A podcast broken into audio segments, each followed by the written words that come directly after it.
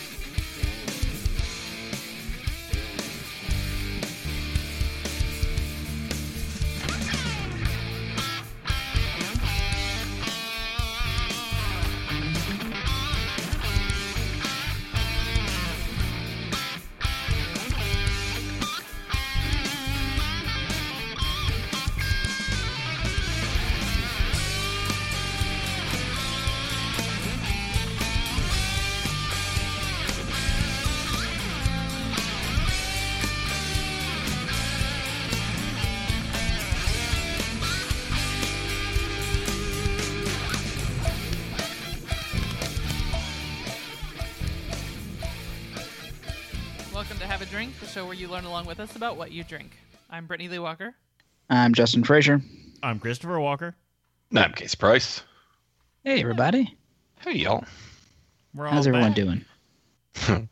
I discovered something, Oh, and it's been working on me for a while, but the intro music, mhm. I can tell exactly how much I've had to drink pre show by how fast the intro music seems. That's a good gauge, really. Yeah.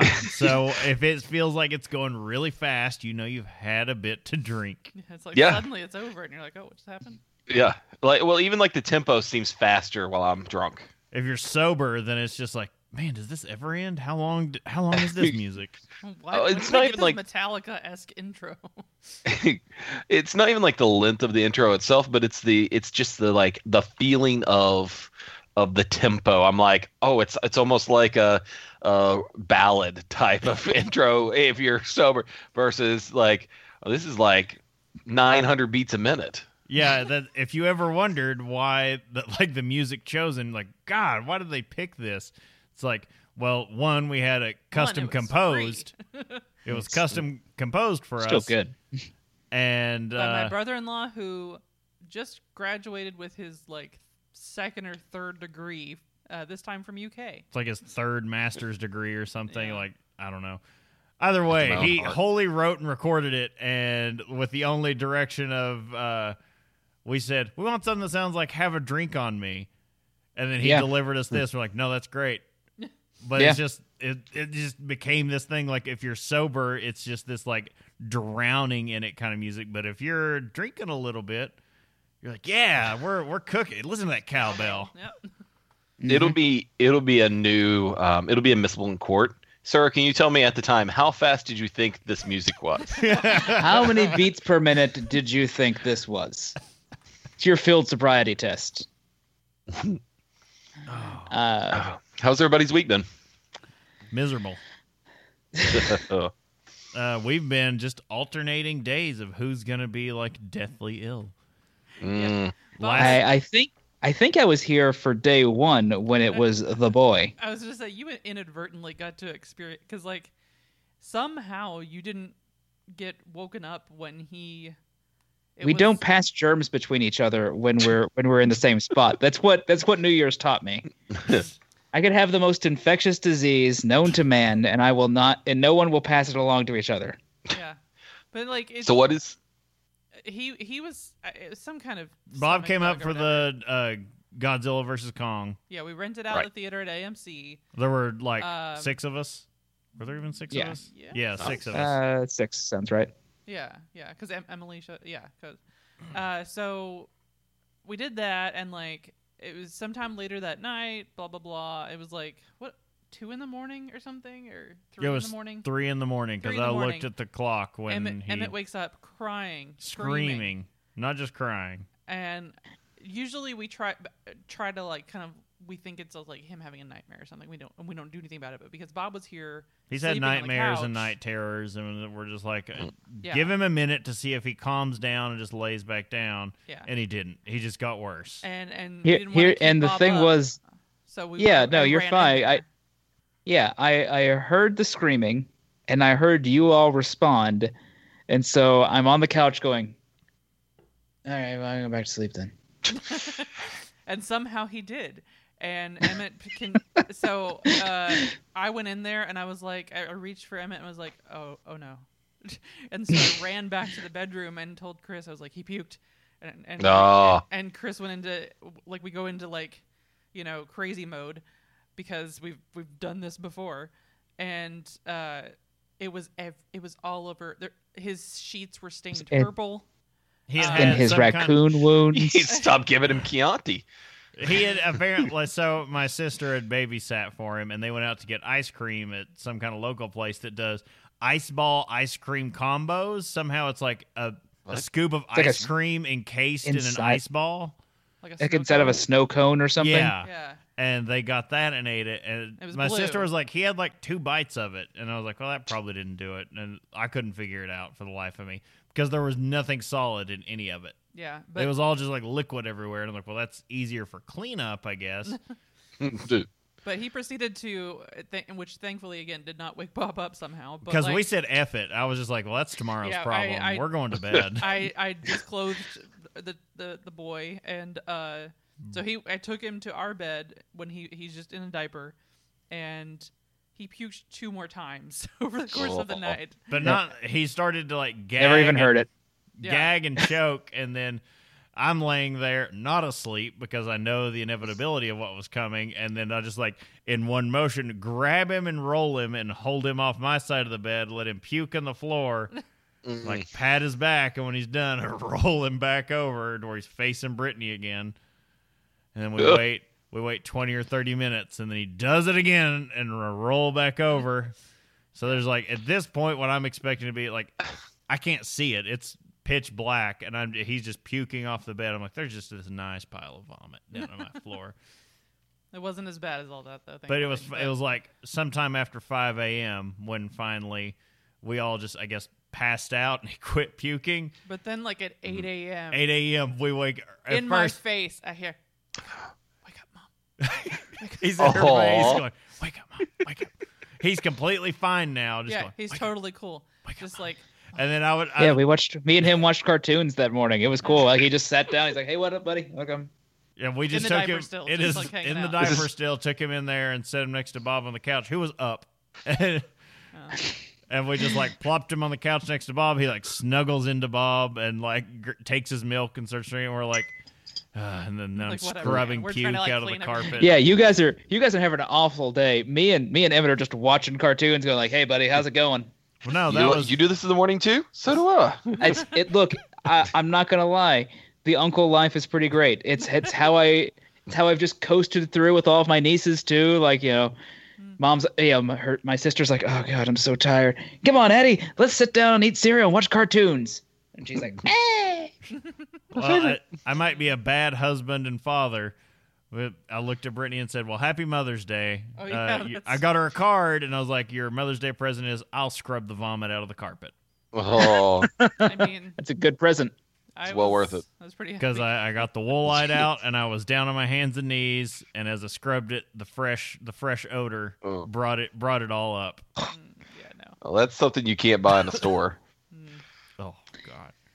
God! Yeah, So- that's and since then he's been sick uh, with a cold or something, I guess. And then I got this stomach bug thing Thursday night into Friday. Like woke up at midnight and was just in and out of the bathroom. And So, now we're moose juicing it. yeah, So we're just chilling it. I clearly just want to die. I mean, look, sometimes you just have to accept that living's for the weak.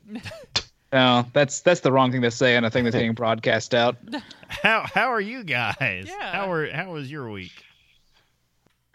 Uh, yeah, um, pretty fine. Uh, I know you It's watched been a- a it's been a- particular thing. Uh, do you want to it's do been a that very- now or later? We'll, we'll, We'll we'll talk talk, about that in post show. Okay, okay. That uh, Brittany can finally get off my back about something. And it's not the thing that it, it's been years. Oh about. No, no, no, that's too funny for me. Um, look, that eye roll, Brittany, one that day. sustains that sustains me more than a four course meal. um, no, the uh, uh, uh, yeah, I, I've I've watched a few things, kind of getting trying to get caught back up on some stuff. Uh, but then you know the new, yeah, well, not the new, but they re-released one of my favorite games of all time, uh, Mass Effect one, two, and three Oh, in one big package. I may have down in the office. Uh, I would have been wearing it for the show, but I forgot to get it. I may have bought a stupid helmet from the game. I may have spent like a hundred plus bucks on on they on their collector's edition that comes with a box to put a game that does not come with that edition and a helmet. I'm not saying it was a good financial decision, but I am saying I don't have kids, so I can waste money. I mean, there you go. I That's miss being go. able to buy things like that. It was I miss being able to play games. Yeah. so I I've been playing today uh, a game I have beaten no joke somewhere upwards of like 10 times. Meanwhile, I had to quiz our friend Ian about how long it took him to finish uh, the new Resident Evil in a single playthrough. He's like, about nine hours. And I'm like, okay, I could take a day off work and I could actually blow through that whole game, maybe. It's like that. That that could be the first game I play from start to finish since I, uh, what, like Fallout 4. If we've learned nothing, you'll Oh, you finished Fallout 4. I still haven't. You'll take the day off work, and then you'll get a call from the daycare. oh, yeah, that's, how it's gone that this year. No, I finished Fallout 4 because at the time didn't have kids and I took like a week off of work and all I did that Mm-hmm. week was play Fallout 4 and run cuz that was my life then. Like I seriously got up at like I, and I'm looking back going God I was crazy. I got up at like 4 a.m. was like yeah we're gonna go run like 10 miles and then I get back and then I play Fallout like all half the day and then I'm like yeah I'm gonna go run another 10 miles and I keep playing Fallout. And it, it- I just kept that pattern Yeah. going. Lost like a million pounds, and now I gained it all back. How are you, Casey? uh, I I am afeared. I'm mighty afeared. Powerful feared. I'm powerful feared. Um, so as much as Emmett and you all, you know, we've we've been stricken with the sick. Um, The petri But dish it's- of daycare. exactly.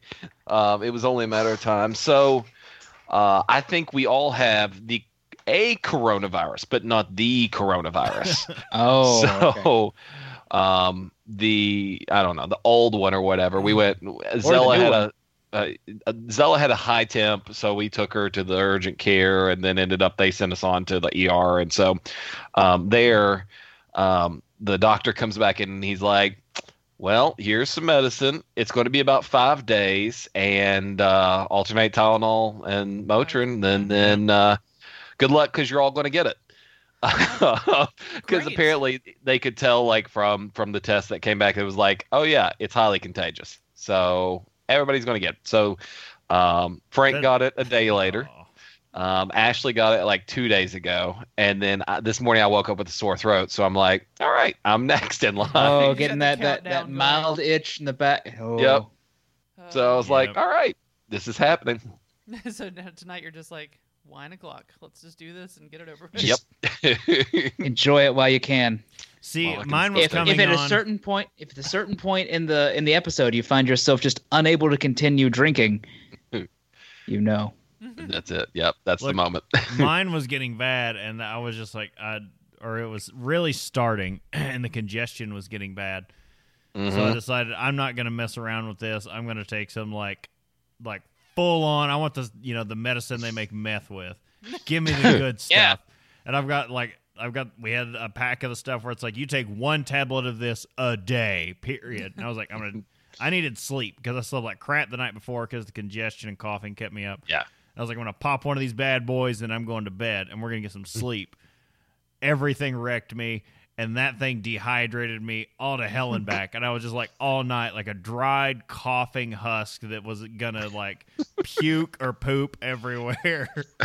And You're I just was lying back, occasionally reaching up into the into the into the air, just going. this is how it Yeah. ends. yeah, that was it. Uh, I like somehow shuffled out of bed to get a cup of water that I occasionally like rolled over to like try and sip from like, to keep me alive through the night. I was like, God, And this is a bad idea. Remember, remember when we were younger and you'd get a little sick, and it's just like here, here's like a amoxicillin, and your body's just gonna fight it all off. Yeah. And now you're God, like, I "Oh, miss being twenty. Welcome to your 30s, to where it's like, no, a, a simple virus is going to put you down. I, I, you know, I could, I could work a whole week with the flu, just not even notice. I've done that before. Yeah. I had done it also. Now I'm like, if I got the flu, I'd be like, no, I need to take the month off of work. It's just, I am not okay. I would be writing my obituary. Well, as the only healthy one here, I think, uh, I think I would be remiss if we didn't mention that we do a news show. We do.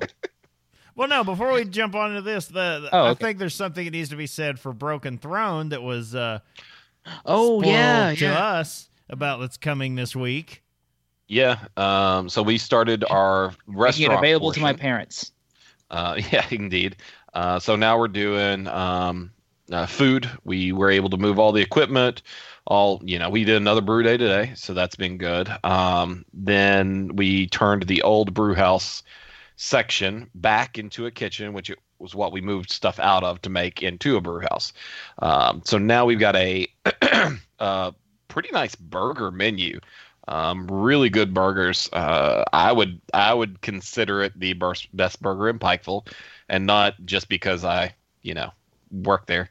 I mean, Uh, look, I'll go down there. We're gonna run some tests. Uh, yeah, the only other competition I can think of is Hardee's, so I think it's Well, McDonald's, even yeah. beyond like that, like so we don't incinerate the burgers either. You still get a little pink in the middle by the by the time you get it. Like we cook to 135, we use a little bit better quality meat, and so that way we can do that and and be safe with it. And so um, I've had a couple. We do a barbecue burger with the blonde ale as part of the barbecue sauce. So that's a kind of a cool little go to. take the onion ring off and I'm there. and then um, I had another one we call the Smoke Show, and it's a, uh jalapeno and chipotle glaze, and uh, I think that one is smoked Gouda cheese. Just picturing a burger with a unitard with only like one strap on one shoulder, like the Big Show. The Big Show. That's what I need to come out with my overalls in the Big Show style. Yes, That, that's how it's served. If someone orders that, Casey brings it to your table in the big show. I was gonna say, but isn't he at that point just Frisch's big boy? Like, So when you said the smoke show, I I was immediately like, so it's just like a bottle of Lagavulin dumped over a burger.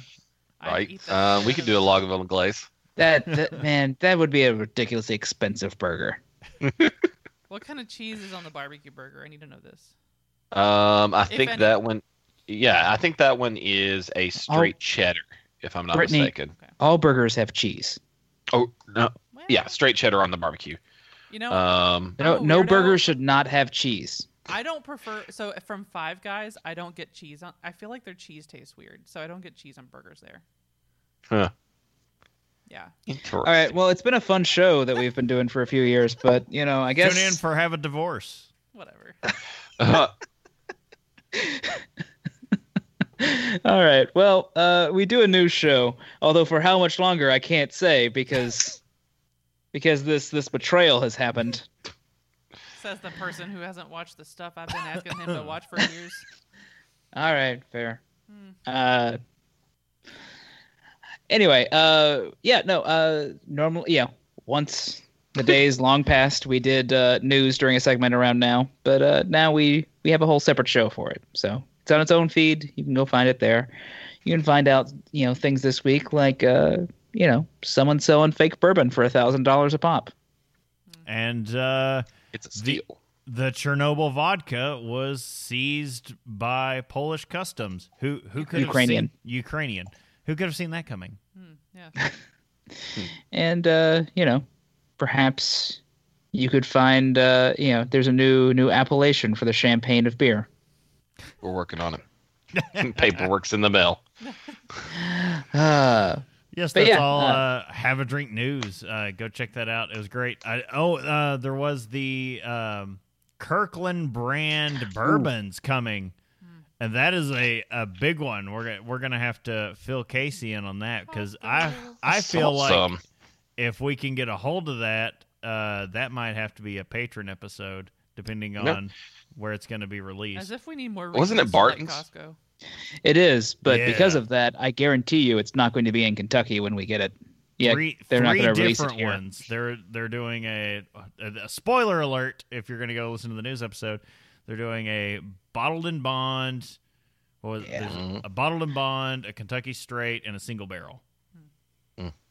A small batch, yeah. Oh yeah, the Yeah, small yeah. batch. So yeah. Um, All right. We're not that drunk. think it's time.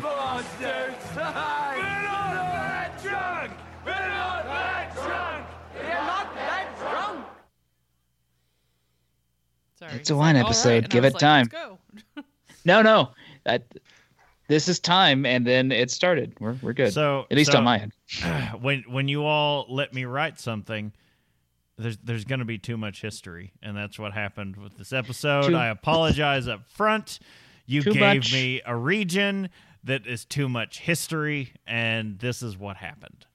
Too much or not enough. I argue not enough because you'll see in just a few minutes. We just like, oh, let's start. Let let's kick some sand around, and oh crap, we just uncovered one of the biggest like controversies in in history.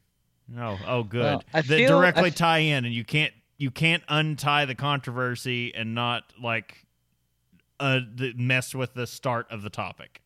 I mean, in all honesty, of of places people have been aware they've been making wine, I feel like Tuscany had a had a good long run. Also, uh, this past week, American Craft Beer Week. So no better way to celebrate than talking about Italian wine. Mm. Planning. Planning. Uh, I think it Well- works out well. we've we've I done mean- our we've done our beer drinking. It's time to talk about something else. You you got to keep them on your toes. Well, the Tuscan wines are some of the most popular produced in Italy, uh, and some of the very best. Uh, an epitome of a perfect wine countryside, Tuscany reverberates the endless rows of vines. In fact, the passion, zeal, and delightful flavors of Tuscan wine are heartily associated with this beautiful land uh, that lays testimony to a rich history of winemaking.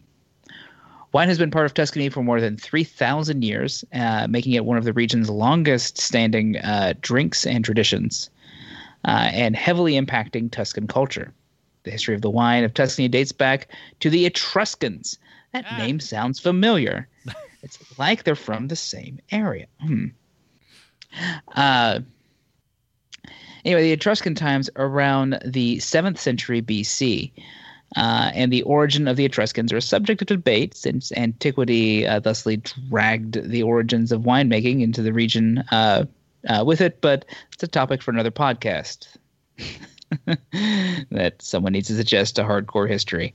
Uh, if you follow Herodotus, and I mean, let's be honest, probably shouldn't. Uh, the Etruscans descended from uh, people who invaded Etruria from Anatolia before the 800, uh, 800 BC.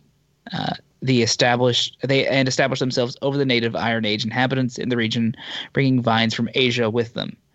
Uh, whereas Dionysus, Dionysus of Halicarnassus believed that the uh, Etruscans uh, were of local Italian origin uh, and learned the process of winemaking from Greeks who had colonized southern uh, southern Italy.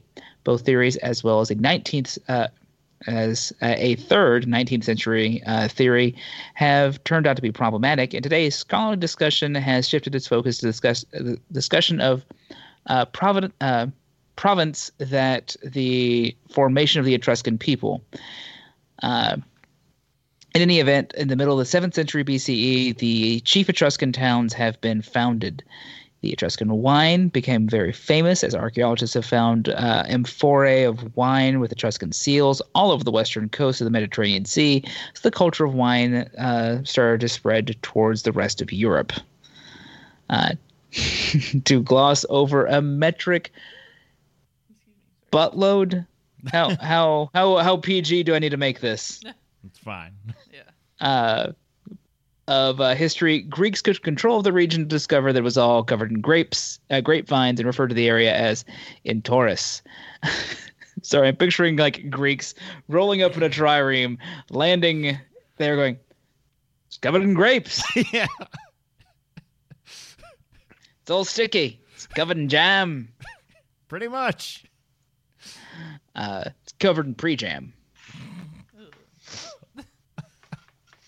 oh God, yeah, never mind. That sounds Yeah, grosser than I realized. No. Covered in Smuckers.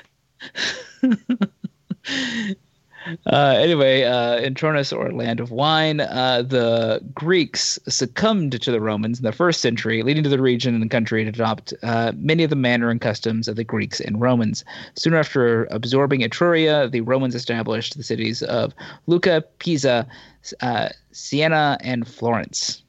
Those sound like uh, some of those sound like names you might recognize today Hmm. cementing their power and endowing the region with new technolo- uh, technologies and developments. Uh, these included the extension of roads, introdu- introduction of aqueducts, sewers, and the construction of many buildings. Seems like one Wasn't- of those may have helped uh, spread the culture and uh, products of a region across across the globe. Yeah, you know, when when the entire Mediterranean falls under the control of one city. Who took someone and went, man, we look, you guys were jerks, but we really like your wine. Uh, anyway, it wasn't until the decline of the Roman Empire during the Middle Ages that the merchants of the Sienese territory uh, began planting vineyards systematically throughout island region, uh, inland regions. Uh, the exact opposite of what I just said. Uh, the rise of Christianity also encouraged and maintained the importance of wine, uh, using it as a uh, sacred means of worship because blood of Christ got to be at least 20%. Guy had to have been hammered. Subsequently, church fathers and monks, priests uh, began uh, cultivating vineyards systematically around churches, convents, monasteries uh, throughout the inland regions. You, you know, you, you don't hear a lot about convent uh, brewing and winemaking No. that we've come across anyway.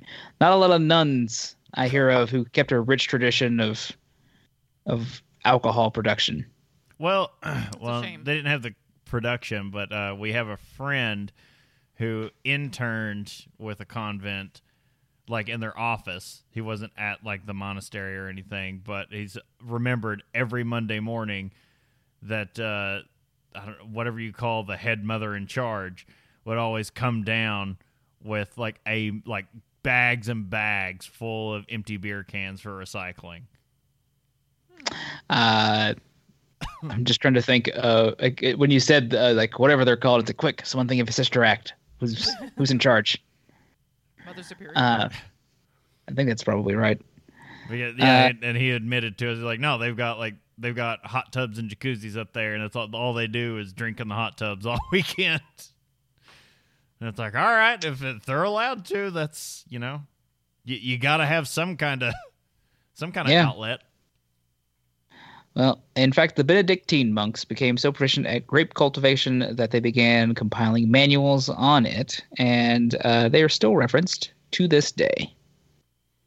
And I guess is that the theme of this whole year for us is about you know how the monks Get into some have kind of- just like they just cornered the market at that time of being like, look, we have like there was there weren't many other lifestyles that gave you the position to make you the authority in these areas. Like they just made you so detail oriented. Well, I mean, a lot of the monks were were responsible for writing down previous stuff and continuing things they went on. So that's, you know, Catholic Church for for all of its later uh, denial of of, of history and not history, but of uh, uh, science and whatnot. During this period, best they got. All right. Well, uh, predictably, the wine production in Tuscany kept growing. And in 1710, the first bottle of local wine was shipped across the Tuscan borders. It's kind of crazy that it took, you know, when well, once bottling started, it took that long. Uh, it was an instant hit, and Tuscany was soon supplying over 14 million liters of wine to a much larger market. I'm trying to think of what they would have been sending out wine in during the Middle Ages, because by that point, I'm pretty sure they weren't still using amphora. I wouldn't imagine so, but I mean, uh, I mean, probably on some some scale, but you know, still like they wouldn't be like bringing up. that time have to be like cases, right? Well, that time frame, I'm thinking like you would it would have been Vikings casks. I mean, and the Vikings were drinking it out of whatever they would find. So uh, yeah, but I mean, like like how they would like kind of make it for stuff. Like, I have to assume that they could be in some kind of like barrel ish thing. probably just a large clay. And I was like, well, it's amphora. I Yeah. don't, I don't. You got me. Sorry, that didn't mean to derail it. It's just immediate, like just what I started thinking of. It's not my area of focus, but now I'm curious. Right. Uh, with the rise of wine trade, emerged Tuscany's indigenous Chianti wine that was processed from the Sangiovese grapes. Pairs well with uh,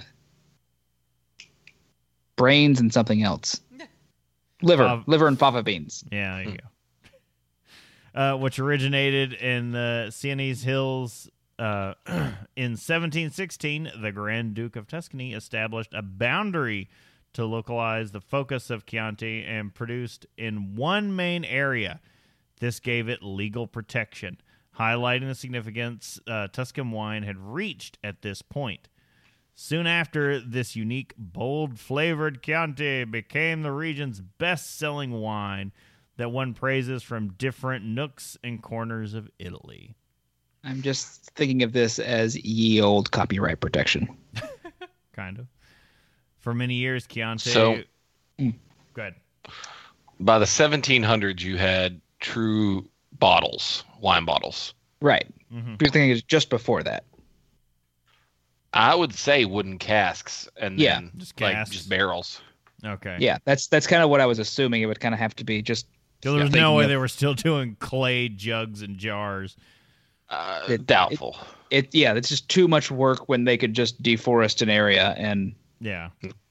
I, I mean, really, winemakers are less likely to deforest than bourbon makers on that one because they can I use theirs. yeah no I'm not I'm not saying they didn't. I bourbon makers didn't exist then, Casey. For many years, Nice. uh, Chianti wine continued to be an important agricultural product of Tuscany until World War II destroyed the region, leaving farmers with insurmountable debts. Look, Um, it's just one more thing we can be mad at Mussolini about. We would, although that does seem very um, uh, uh, abusive relationshipy because it's like, why'd you make me do this, Italy? Yeah. Many farmers left the country in search of better lives. However, in the face of adversity came laws and advances that changed the wine scene in Tuscany forever. In the 1960s, How many of those people ended up in California, by the way? Probably a few. in the 1960s, Chianti and what is that one? Vern Vernecia? Vernecia? Vernecia? I know that's not right.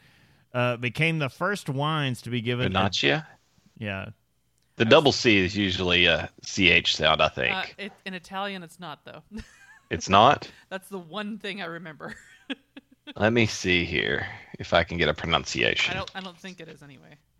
Well, they became the first wines to be given a designation of origin or DOC. As per the law, Yeah, the you know wine, me. As per the law, the wine production was sliced to half, and a new focus was placed on quality. Oh. 1960s, where they all went, what if we made Vernaccia. Vernaccia. Oh, it is Okay. okay. All right, It's like they all go like, what if we made less, but we made good? pretty much. So uh, nowadays, Tuscany has tens of different wine appellations. Uh, they have over fifty. in Tuscany, like in this one just region just in one region.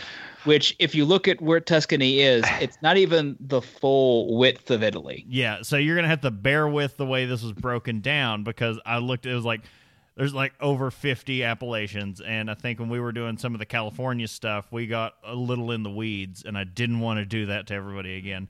So I broke all that into like six ish regions slash grape varieties slash types of wine. It, it really like puts the bigger header over where everything falls into instead of us just going through each individual appellation where I could only give like two sentences about it and fit it into the episode. Anyway. So, So, Tus- oh, Go ahead. If we look at the size of Tuscany, Mhm. it is 8,900 square miles, Uh, which compared to the state of Kentucky at 40,000 square miles, it's about a fifth the size of Kentucky in its size. yeah, so it's like So it would be like Eastern Kentucky. Eastern Kentucky. Every Uh, holler has an appellation. Let's Pretty let's you know what? Let's. I mean that that works for us. Let's say Western Kentucky would probably be for that because they're flat. it honestly boils down to almost every city. Like every larger city has their own appellation pretty much. The hazard appellation. Uh, yeah. So uh, The Prestonsburg appellation. The out of Tuscany, you have mainly reds produced with Sangiovese. I, I can't remember how we say that. Sangiovese? Sangiovese. Sangiovese so. grapes. Uh, many people aren't aware of Tuscany's sheer size, which we just Which discussed. just land, discussing. land mass of Oh. uh, nearly 80 8,900 square miles or 23,000 square kilometers. Tuscany consists of a number of distinct wine regions and many different climate types. How, how do they thing. have different climate types? But all of Eastern Kentucky has has one, I Which mean, is- because hmm, of the, the location. is swampy. Overall, the region can be described as having a mild Mediterranean climate. Small variations are a result of geographical location. For example, thanks to regional rainfall, the hills have milder summers than the valleys, which can be very hot in the summer months. Uh, winters are mild with sunny days, but have the ability to get very cold at night, especially in the hills. As is the case throughout much of Italy, the climate and soil type create ideal growing conditions for a number of different grape varieties. With over 40 appellations, let's talk about the six major wines slash wine producing areas. I can taste all that in my glass. Those cool sunny summers. days chasing the clouds away. Mmm, taste, uh, taste those cool summers and that rock star. Yeah. See now I'm glad you see you said cool summers and I'm like those summer nights. Actually, I think it's warm summers, but either way. Shh. I, I taste the moose. Uh, so let's get into our first one, which is what I initially tried to find until I discovered you can't find anything actually labeled this. The Super Tuscans. They've come up in a couple of our episodes. Dun dun dun. yeah. So uh, I have a feeling we may just need to add Super Tuscans to get their own full episode at some point. I was uh, when we were we started talking earlier. I was like, we we probably should just do a whole episode on them at some yeah, point because there is the road. there is a great, interesting history behind it, and a paragraph doesn't do it justice. But Super Tuscans are an unofficial category of Tuscan wines, not recognized within the Italian wine classification system. The growth of Super They don't Tus- care. The growth of Super Tuscans is rooted in the restrictive DOC practices of the Chianti zone prior to the 1990s. During this time, Chianti could be composed of no more than 70% Sangiovese and had to include at least 10% of one of the local white wine grapes. Producers who deviated from these regulations could not use the Chianti name on their wine labels and will be classified as Vino de Tavola, Italy's lowest wine designation. So I know we've talked about Chianti before. We have a whole episode, Yeah. in fact. Correct. I have no memory of the fact that they have to use white grapes in there as well. yeah, that was interesting. I didn't. I think that's pretty cool. But also, I like the idea that that these super flavorful wines. Like, no, they are the lowest one. And so, like, you know, if you're, I don't know if that uh, correlates to price, but I just picturing somebody like, oh, well, it's this. And then the rest of it is like, oh, yeah, sure. No, it's terrible, terrible. Oh, God, thank you. Oh yeah, Super Tuscan is just a big middle finger to the classifications. It makes me think of like the Reinheitsgebot and like all the other ones that are like, nah, Pretty much. you know. So by the You mean, 1970s, like the U.S. By the 1970s, the consumer market for Chianti wines was suffering, and the wines were wildly or widely perceived to be lacking quality. Many Tuscan wine producers uh, thought they could produce a better quality wine if they were not hindered by the DOC regulations. Stick it to the man. The Marchese Piero Antinori was one of the first to create a Chianti style wine that ignored the DOC regulations, hmm. releasing a 1971 Sangiovese Cabernet Sauvignon blend known as Tignanello. Tignanello in 1978. That is also a brand that makes purses that I like. He was inspired by Sassicaia. I don't, I don't know how to say that one. on that one. of which he was given the sale of agency by his uncle Mario Incisa della Rojeda. Other producers followed suit, and soon the prices for these super Tuscans were consistently beating the prices of some of the most well known Chianti. Uh, rather than rely on name recognition of the Chianti region, the Super Tuscan producers sought to create a wine brand that would be recognizable on its own merits by consumers. And that is exactly what it is because nothing is labeled as a Super Tuscan, as I hmm. discovered. Yeah. You have to like really dig in and get in the weeds and look into like the grape composition of the wines from the Chianti region to find Super Tuscans. And I said, I do not have this time to be digging through bottles in the liquor store like this. Chianti it is. It's like it says Chianti. We're grabbing it and we're going. Yeah. Well, the next one on the list. Uh, sorry, first of all, on pronunciations. Uh, Brunello di Montalcino. Yep. Brunello is the name of the local. Nailed it. Yeah. So Sangiovese variety that is grown. I took a big wet bite out of that Italian. Just, Yeah, just- I, I didn't. all- I didn't just lay it all on you guys. I was went like, full Brad Pitt. Buongiorno. Speaks third most Italian. Uh, I don't speak Italian. Like I said, third best. Uh, variety, it's the variety that is known around the village of Montalcino. Uh, located south of the Chianti Classico zone, the Montalcino range is drier and warmer than Chianti. Monte Amiata uh, shields the. Sorry, I can't read. Now I'm like a few drinks in. Sorry. Monte Amiata shields the area from the winds coming from the southeast. Many of the area's vineyards are located on the hillsides leading up towards the mountains to elevations of around 1640 feet. Uh, not not uh, not short. Um, though some vineyards can be found in lower lying areas. The Brunello variety of Sangiovese seems to flourish in this terroir, ripening easily and consistently producing wines of deep color, extract, richness, with full bodies and good balance of tannins. You realize we're using the word terroir a lot more than we probably thought we did when we were children. Right? Yeah. Never knew what it was until like what five years ago. Just gonna look at it like like you know, go back in time, see young child, you know, five year old you, and go, you're gonna be saying the word terroir a lot. I don't believe you. Yeah. Um, You've been drinking a lot of wine. Wrong. Never. Uh, Brunello di Montalcino wines are required to be aged for at least four years prior to being released, with Reserva wines needing five years.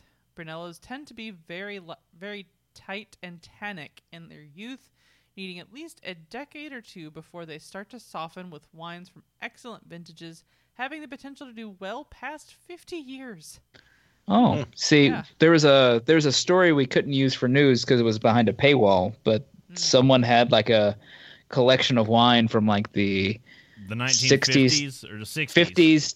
50s. I think it's like 50s or 60s to 80s, Wow. and it had spoiled. I was like, should have had more of these wines, I guess. Yeah, Yeah. they would have held up.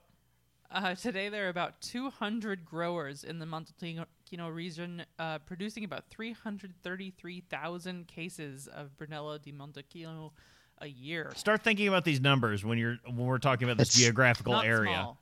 Like It's a ha- third of a million cases. No, so that like there are how many did it say? How many producers in that re- in that 200.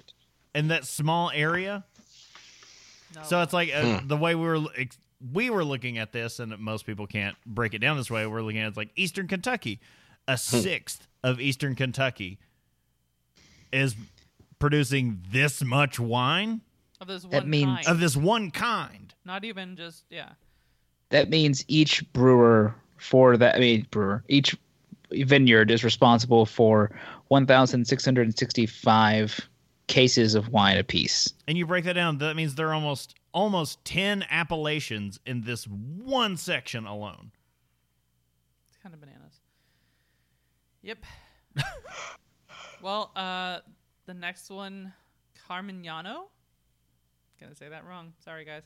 Uh, the Carmignano region was one of the first Tuscan regions to be permitted to use Cabernet Sauvignon and Cabernet Franc in their DOC wines, since those varieties had a long history of being grown in the region.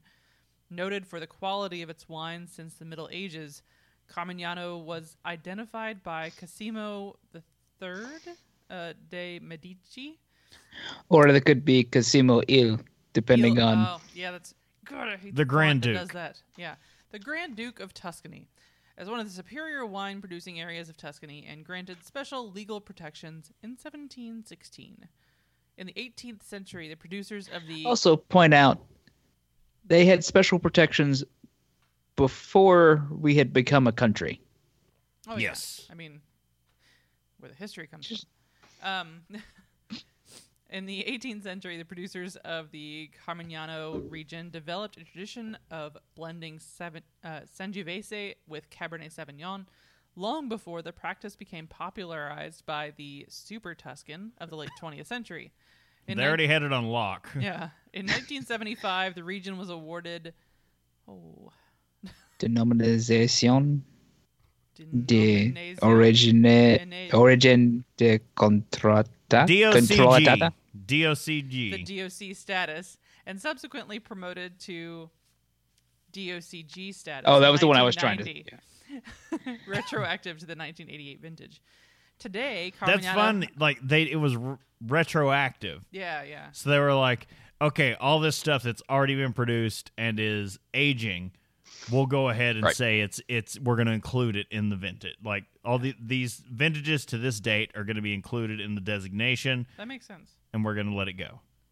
Well, you when you consider how long you have to age that stuff, Yeah, when that, the- that, when that they're- works out. Yeah. When they're throwing things like no, it has it has to be aged for like no less than four years, Yeah. and Yeah, they haven't had a chance to make those labels yet for that. So Uh, today, Carmignano has a- approximately 270 acres planted, producing nearly 71,500 U.S. gallons of DOCG designated wine a year. on 270 acres, 70 acres. Yeah, I was gonna say that's that's a bit nuts. 71,000 U.S. gallons Another- of wine. That- That's 271,000 liters. So the leaders always makes it sound like, what? uh, it's so, banana pants. Yeah. Tell about my one. Yeah. Uh, so next up, the one that we're a little bit more familiar with, I think, Chianti. If you're more interested in it, uh, we did an entire episode.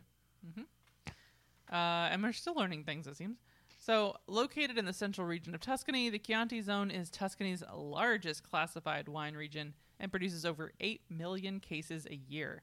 In addition to producing the well known red Chianti wine, the Chianti Zone also produces white, other Rosso Reds, and Vinsanto. The region is split into two DOCG, uh, Chianti and Chianti Classico. Or Classico. I don't know. Uh, the Chianti Classico Yeah, the zone- ESPN uh, know, the way of naming. Yeah, Ba-da-bum, ba-da-bum. yeah, basically. Uh, the the Classico zone covers. You'll the you'll soon will have Chianti Eight, the Ocho. Uh, uh, so the Classico zone covers the area between Florence and Siena, which is the original Chianti region, and where some of the best expressions of Chianti wine are produced. The larger Chianti DOCG uh, zone is further divided into six DOC subzones and areas. In 1996, Chianti is permitted to include as little as 75% Sangiovese and a maximum of 10% uh, up to 10% of the white wine grapes uh, Malvasia and Trebbiano, and up to 15% of any other red wine grape grown in the region, such as Cabernet Sauvignon. This variety of grapes and usage is one reason why Chianti can wide, vary widely from producer to producer. So we're we're just gonna step in and say the only reason any of us went, oh yes, I recognize that word is from Friends. yeah, you know that's that's Oh, Joey Yeah. Tribbiani. Trebbiano. Uh, yeah, yeah. Mhm. that's yeah, we're all there. I, I, I just needed everyone else to be like, you on the- are We're on the same correct. page here. Yes. uh, I was I was thinking it, but trying my best not to say it out loud. So thank you. Uh, the use of white grapes in the blend could alter the style of Chianti by softening the wines with a higher percentage of white grapes, typically indicating that the wine is meant to be drunk younger and not aged for long. In general, Chianti Classicos are described as medium bodied wines with firm, dry tannins. The characteristic aroma is cherry, but it can also carry nutty and floral notes as well. Wines from the Chianti DOCG can carry the name of one of the six subzones or just the Chianti designation. The Chianti sup- Superior, sup- why can't I? Superior. Sure. Uh, designation refers to wines produced in the provinces of Florence and Siena, but not in the Classico zone. Better get it straight. Yeah. Bulgari. Bulgaria. Not to be The. DOC Bolgheri region of the Livorno province is home to one of the original Super Tuscans wine of Sassicaia. First made in 1944, produced the, by the Marchesi Incisa della Rochata cousin of the Antor or Antinori family. Uh, Bolgheri became an internationally known re- region following an event in the 1974 arranged by Decanter, uh, I think a magazine, um, where a six-year-old Sassicaia won over an assortment of Bordeaux wines.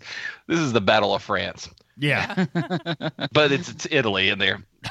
uh, uh, prior to this, Bulgaria, which you know was another battle that was fought there, France and and, and Italy, Yeah. but still, uh, Bulgaria have relatively an anonymous producers of ordinary white wines and rosés. The current set of DOC regulations for Bulgaria. Bul- Bolgheri wines became approved in 1994.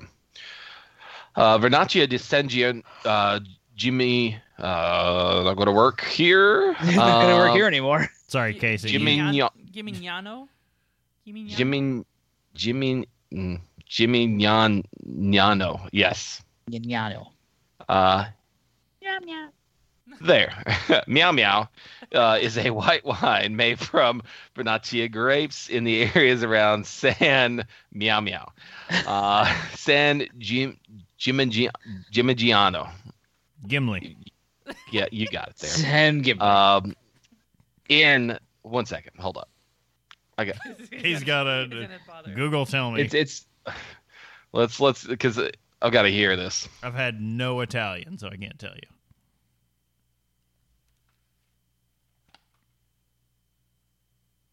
San Gimignano. Gimignano. Gnano. Gimignano. Okay. I, I, know, I just know that the GN is the nya kind of sound. Uh, in 1996, it was the first wine to receive a DOC. Hmm. 1966. Woo! There we go. That makes more I- sense. I, I was with you though, and I was I- like, "That's wow, that's took a while." Uh, See, I heard, I read, and assumed you had said the correct thing. So I was like, "What's the problem, guys?" 1966. That that seems about right. So, 1966 was the first wine to receive a DOC designation. The wine style has been made in the area for seven centuries and is considered Tuscany's best and most characterful, characterful white wine.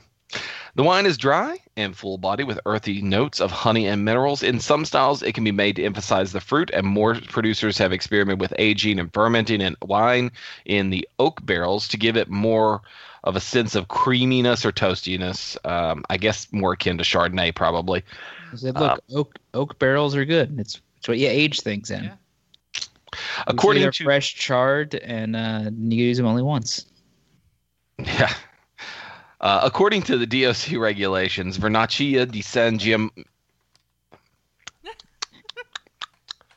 You mean Yano? Getting that wine mouth.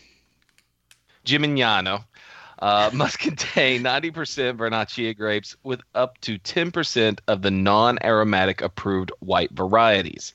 In order to meet Reserva status, aging must be a minimum of 12 months, including four months in bottle. Oh, Vino Nobile di Montepulciano. There we go. Montepulciano. Montepulciano. Very much easier than having a G in the middle of it. Um, received its DOCG status shortly after Brunello de Montiano uh, in 1980. The DOCG covers the red wine of the Montepulciano area. Uh, the wine received its name in the 17th century when it was the favorite wine of Tuscan nobility. Located in the southeastern region of Tuscany, the climate of the region is strongly influenced by the sea.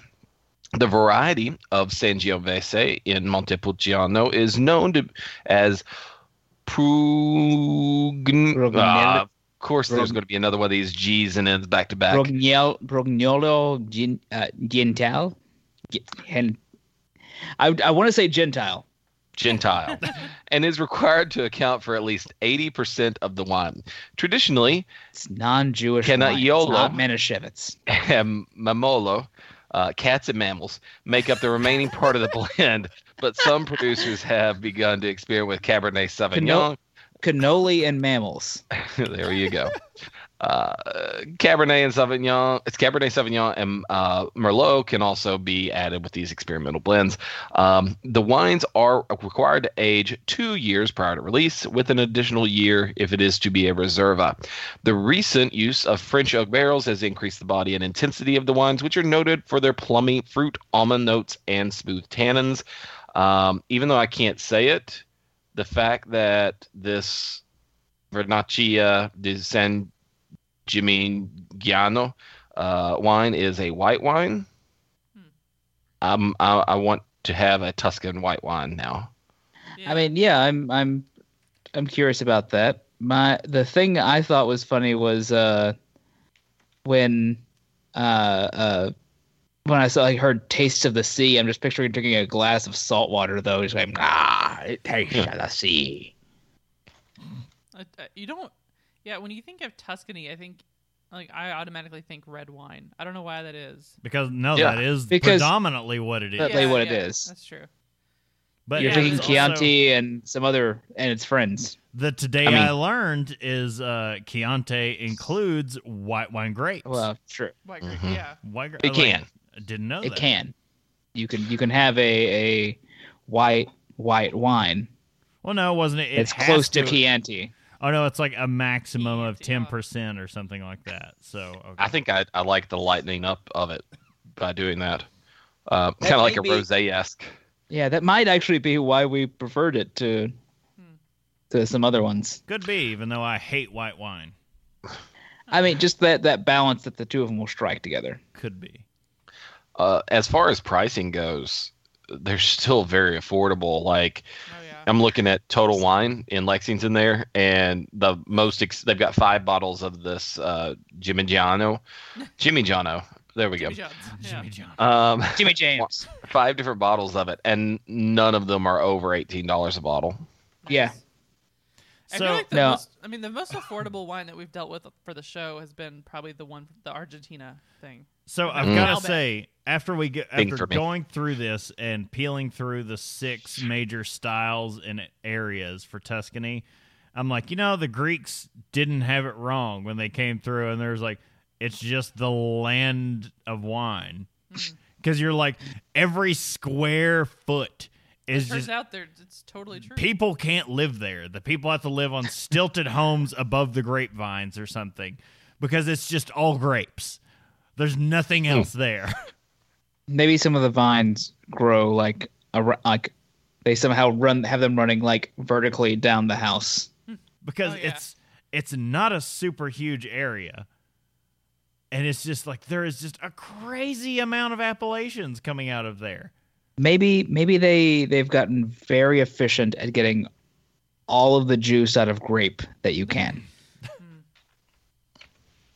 True. One assumes 3000 years allows it. Yeah.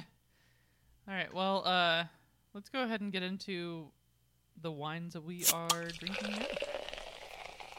Drink with me, friend. Speaking of things that 3000 years allows, I always feel like we need a, a different sounder for when we don't do carbonated, like what we're drinking. just things. a corking a Uh, maybe. um, yeah. So we talked a little bit. Well, I know. I think it was pre-show actually that we showed the bottle of what we're drinking, but um, we have the. So it's a Chianti Classico. Um, this is from Santa Silvana in Villa. it was on sale. Yes. Uh, it's 13%. It's a 2018 vintage. Uh, and it was actually a 3.8 out of 5 on Vivino. I nearly grabbed a hundred dollar bottle instead of this one because it was literally next to it.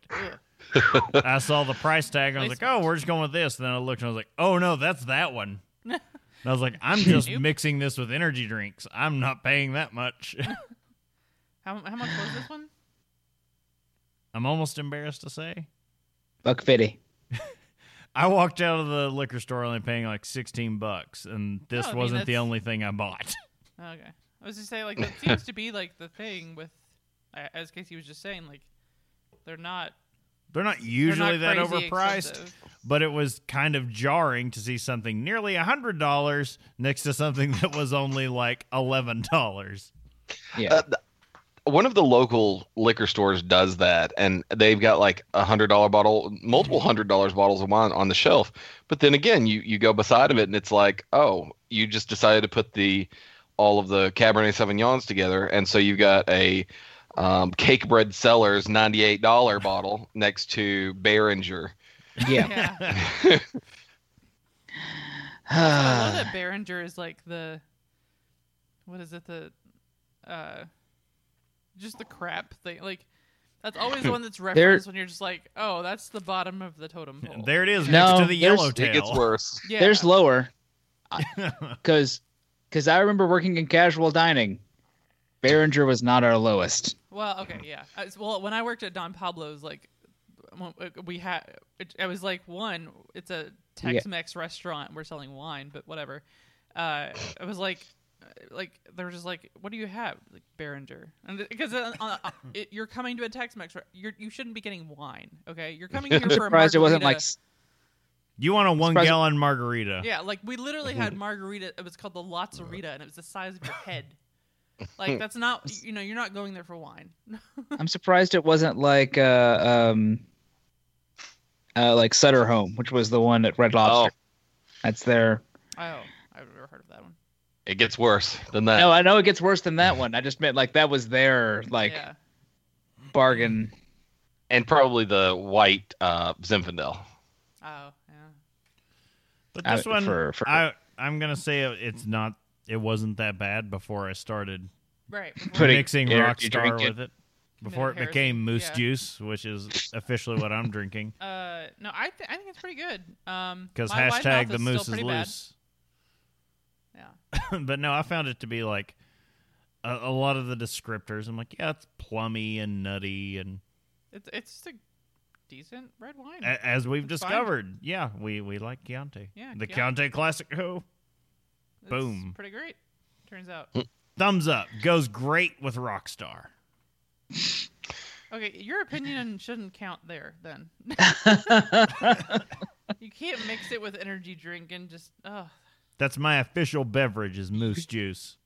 You can, Chris. You you let your freak flag fly. I am because I am officially drinking it out of my my moose glass. I was gonna say he is he is uh, hashtag team team moose juice I'm showing off my Where did wine. this mouth. moose juice thing come from?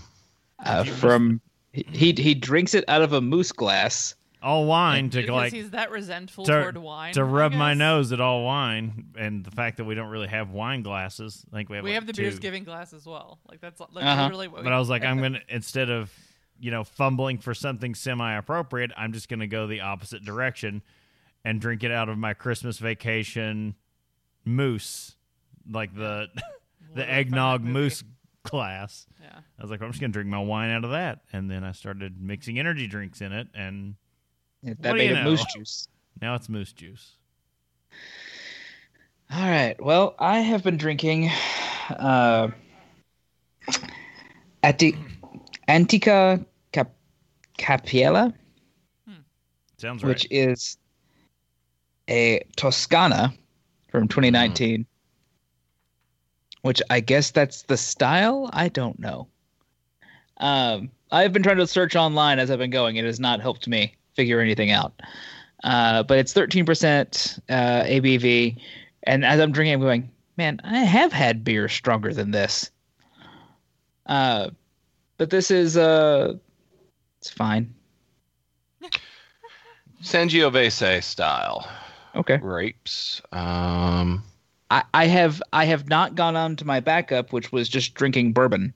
So well, you know. it's a decent bourbon that you grabbed. So I was like, it's it's good enough.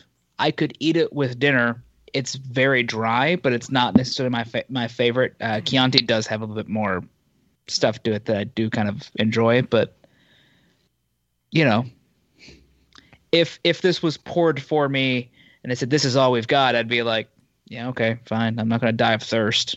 well, Uh, I probably will when I dehydrate. and, Right. You know, Yeah. stuck on a desert island with only cases of this, but So so far, I guess what we're coming to a conclusion of is uh, the Tuscan region is they are drier wines. Yeah, they make you know. It's it's good I'm- enough. I'm It'll- okay with. I don't know if that's necessarily a change on my part or if it's just that you know the you know the the, the wine is is so so different. But Let's see Yeah. how Casey Casey, how are you going to finish this off here? Uh, um, so that wine that Bob has, Mhm. we talked a lot about DOCGs and DOCs. It is a IGT wine, Indicación Grafica Típica. So it is of the geographical region, but not conforming to the blends usually that they use Mm. in the region. it was cheap. It had a twist off cap and uh, uh, seemed to be something different I could try. So Yeah, I try, and, it's not it's not like a low quality. That's not a, a Yeah. indicative of low quality, but it's just the fact that they were kind of thumbing their nose at the other categories and be like, no, this is what we're doing. I do wish more wine came in twist off caps. Yeah, I know, like that's a that's a good like, like. Yeah, I, I know it's a it's it's feels like it's blasphemy to say that, but like you know, if the last time we had a wine episode that set you know near me for a week before I had to finally go, yeah, I'm not ever drinking this again. Well, that's how You we know. went with the New Zealand wines, wasn't it? Because they're twist off caps because they're meant to be like they're not meant to be Oh. aged. To be Yeah, well- aged, Mhm. yeah. I just meant though with that cork, it's like I had to like kind of force a cork back in there and eventually pop it off and pour it out. Just Twist remember- off, I'm just like, oh okay. Yeah, remember uh, uh, when it comes to wine, if it's uh, from flavor country, it should be enjoyed fresh as possible from Marlboro. It's something. Uh, no, I'm today. I'm having the Bellagio Chianti 2018. Um, I literally almost bought this. yeah, it. I literally only bought it because it was in a grass basket. Yeah, And so, um, uh, as I was checking out, like three old ladies at the front were like, "I need to buy that just to have it around my house. It looks so pretty." I was like, Yeah. "This this tells me everything I need to know about your style." because it's the exact same bottle that you would see sitting on a, a table in a It's the same bottle you saw in Lady and the Tramp.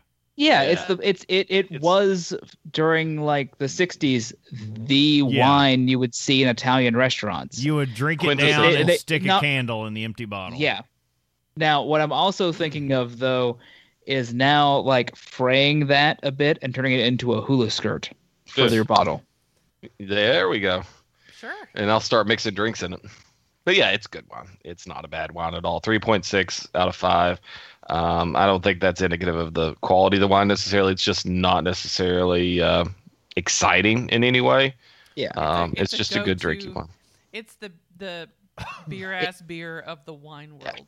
I- I Three think point you're six right. is like you know, it's like a a, a C in, It's, in, it's in grading. It's Yeah. average. Would would you say it's a prosecco? No, because it's not a white sparkling wine. I meant in Literally no. ratings. Oh, It's, it's, it's good wine. Yeah. Them's good people. It's good people. All right. they're also it's also not expensive. Like that that one's like around the same price that mine was. The only reason I didn't buy it was I knew that you had had it, and I was like, eh, "It's Casey's turn." All right. think Moving on. think that about does us. Uh, Tuscany. if you, Good times. Tuscany, as as was evident from the show, this one was written by Chris. He did a lot of the work. He did a good job. It, Thank it you, was Chris. a tapestry of sources. Um, there, I'm sure you could find a really good book on the subject. I, uh, in a press for time, was not. I can't be buying so many books. Look, I've I've been like pre-ordering books for episodes coming up, and I'm just like, you know, I've kind of blown my book budget. Just see if it goes on like Yeah. your the Prime reading on Yeah. Amazon Prime. So you it's just- a yeah. it's a tapestry of uh, internet sources of uh, wikis and Britannica articles and how stuff work. How stuff works has a really good selection of articles. If you're uh, interested, just like a whole Tuscany wine region thing of articles on how stuff works. I always suggest how stuff works. Like I'll, anything you want to know, just like I mean, it's a get on how stuff works Yeah. because I I love stuff you should know and all that stuff. So yeah. Well, our next episode uh, coming up here in a couple weeks should be on, I think, alcohol disasters. Is that one Yep, right? it's a second one of those we've done. Awesome. It'll be Alcohol Disa- Disasters 2, Electric Boogaloo, as all of our second parts are named. So we'll have that one coming up, and then uh, a few weeks after that, and maybe a week after that, we'll have uh, the espresso. So back to coffee. Oh yeah. But in the meantime, you could subscribe and get some great resources at haveadrinkshow.com. Follow us at Have a Drink Show on social media and twitch.tv. Don't forget, you can tell us your favorite drink, ask a question, or just leave some general feedback. You can use the email address feedback at haveadrinkshow.com. You can use the feedback page on the website. Uh, you can shout very loudly. I don't know if we'll hear you, but if you're within a certain distance, possible. Uh, or, you know, just crochet something and then send it to UPS. We'll, Ooh, that would we'll respond to that as well. All joking fun aside, I'd like to remind everyone to please drink responsibly, despite all jokes being had in the Discord. But again, that, this Yeah, could be a was- reminder. if you're not a part of the Discord, you should. Uh, I, I think you just have to like send. I don't even know how it works anymore. I'm, I'm only a part of like two Discords. Which, Wow, one, really? one of which is ours, and the other one is like the Diamond Club. God, I'm in like 12. I don't think I check any of them regularly. I, I'm terrible about it, but uh, get in our Discord. There are a lot of weird conversations going on in a lot of our channels. Uh, we do kind of vet some of the stuff that we think we might talk about in there, and it's also if if you want to know what might be coming up in a news episode, as I stumble across weird ass articles, I just throw them into the different categories in there and see how people respond, and then we may talk about it. Yeah. True. All right. Well, um, you can check us out in another couple of weeks for our next live episode. And um, if you want to support Have a Drink, you can also you can go to patreon.com slash have a drink show or also haveadrinkstore.com where I want to reiterate that we do have a few new products on there. Um, Also phone- got nice stats. Yep. Uh, phone cases and uh, some some new hats and, and other accessories and things. Um, and The think a couple new pillows shirts. are restocked. Yeah, the, the pillows look cool actually. Honestly. Are they are are they So- your pillow? no. So like the one the on one side of the pillow it has our logo and on the other side it has the Deladders logo. So like you can. Yeah, I just think Um, that's cool. I want. I still am petitioning for us to have an official uh, of Bob's pillow Oh, the put into Bob's the. sh- crabby pillow We- just plus yeah Yeah, we'll we'll talk about talk about that maybe post show. ideas. Yeah. All right. Well, uh, once again, I'm Brittany Lee Walker. I'm Justin Frazier. I'm Christopher Walker. And I'm Casey Price. we'll see you next time. Bye, guys.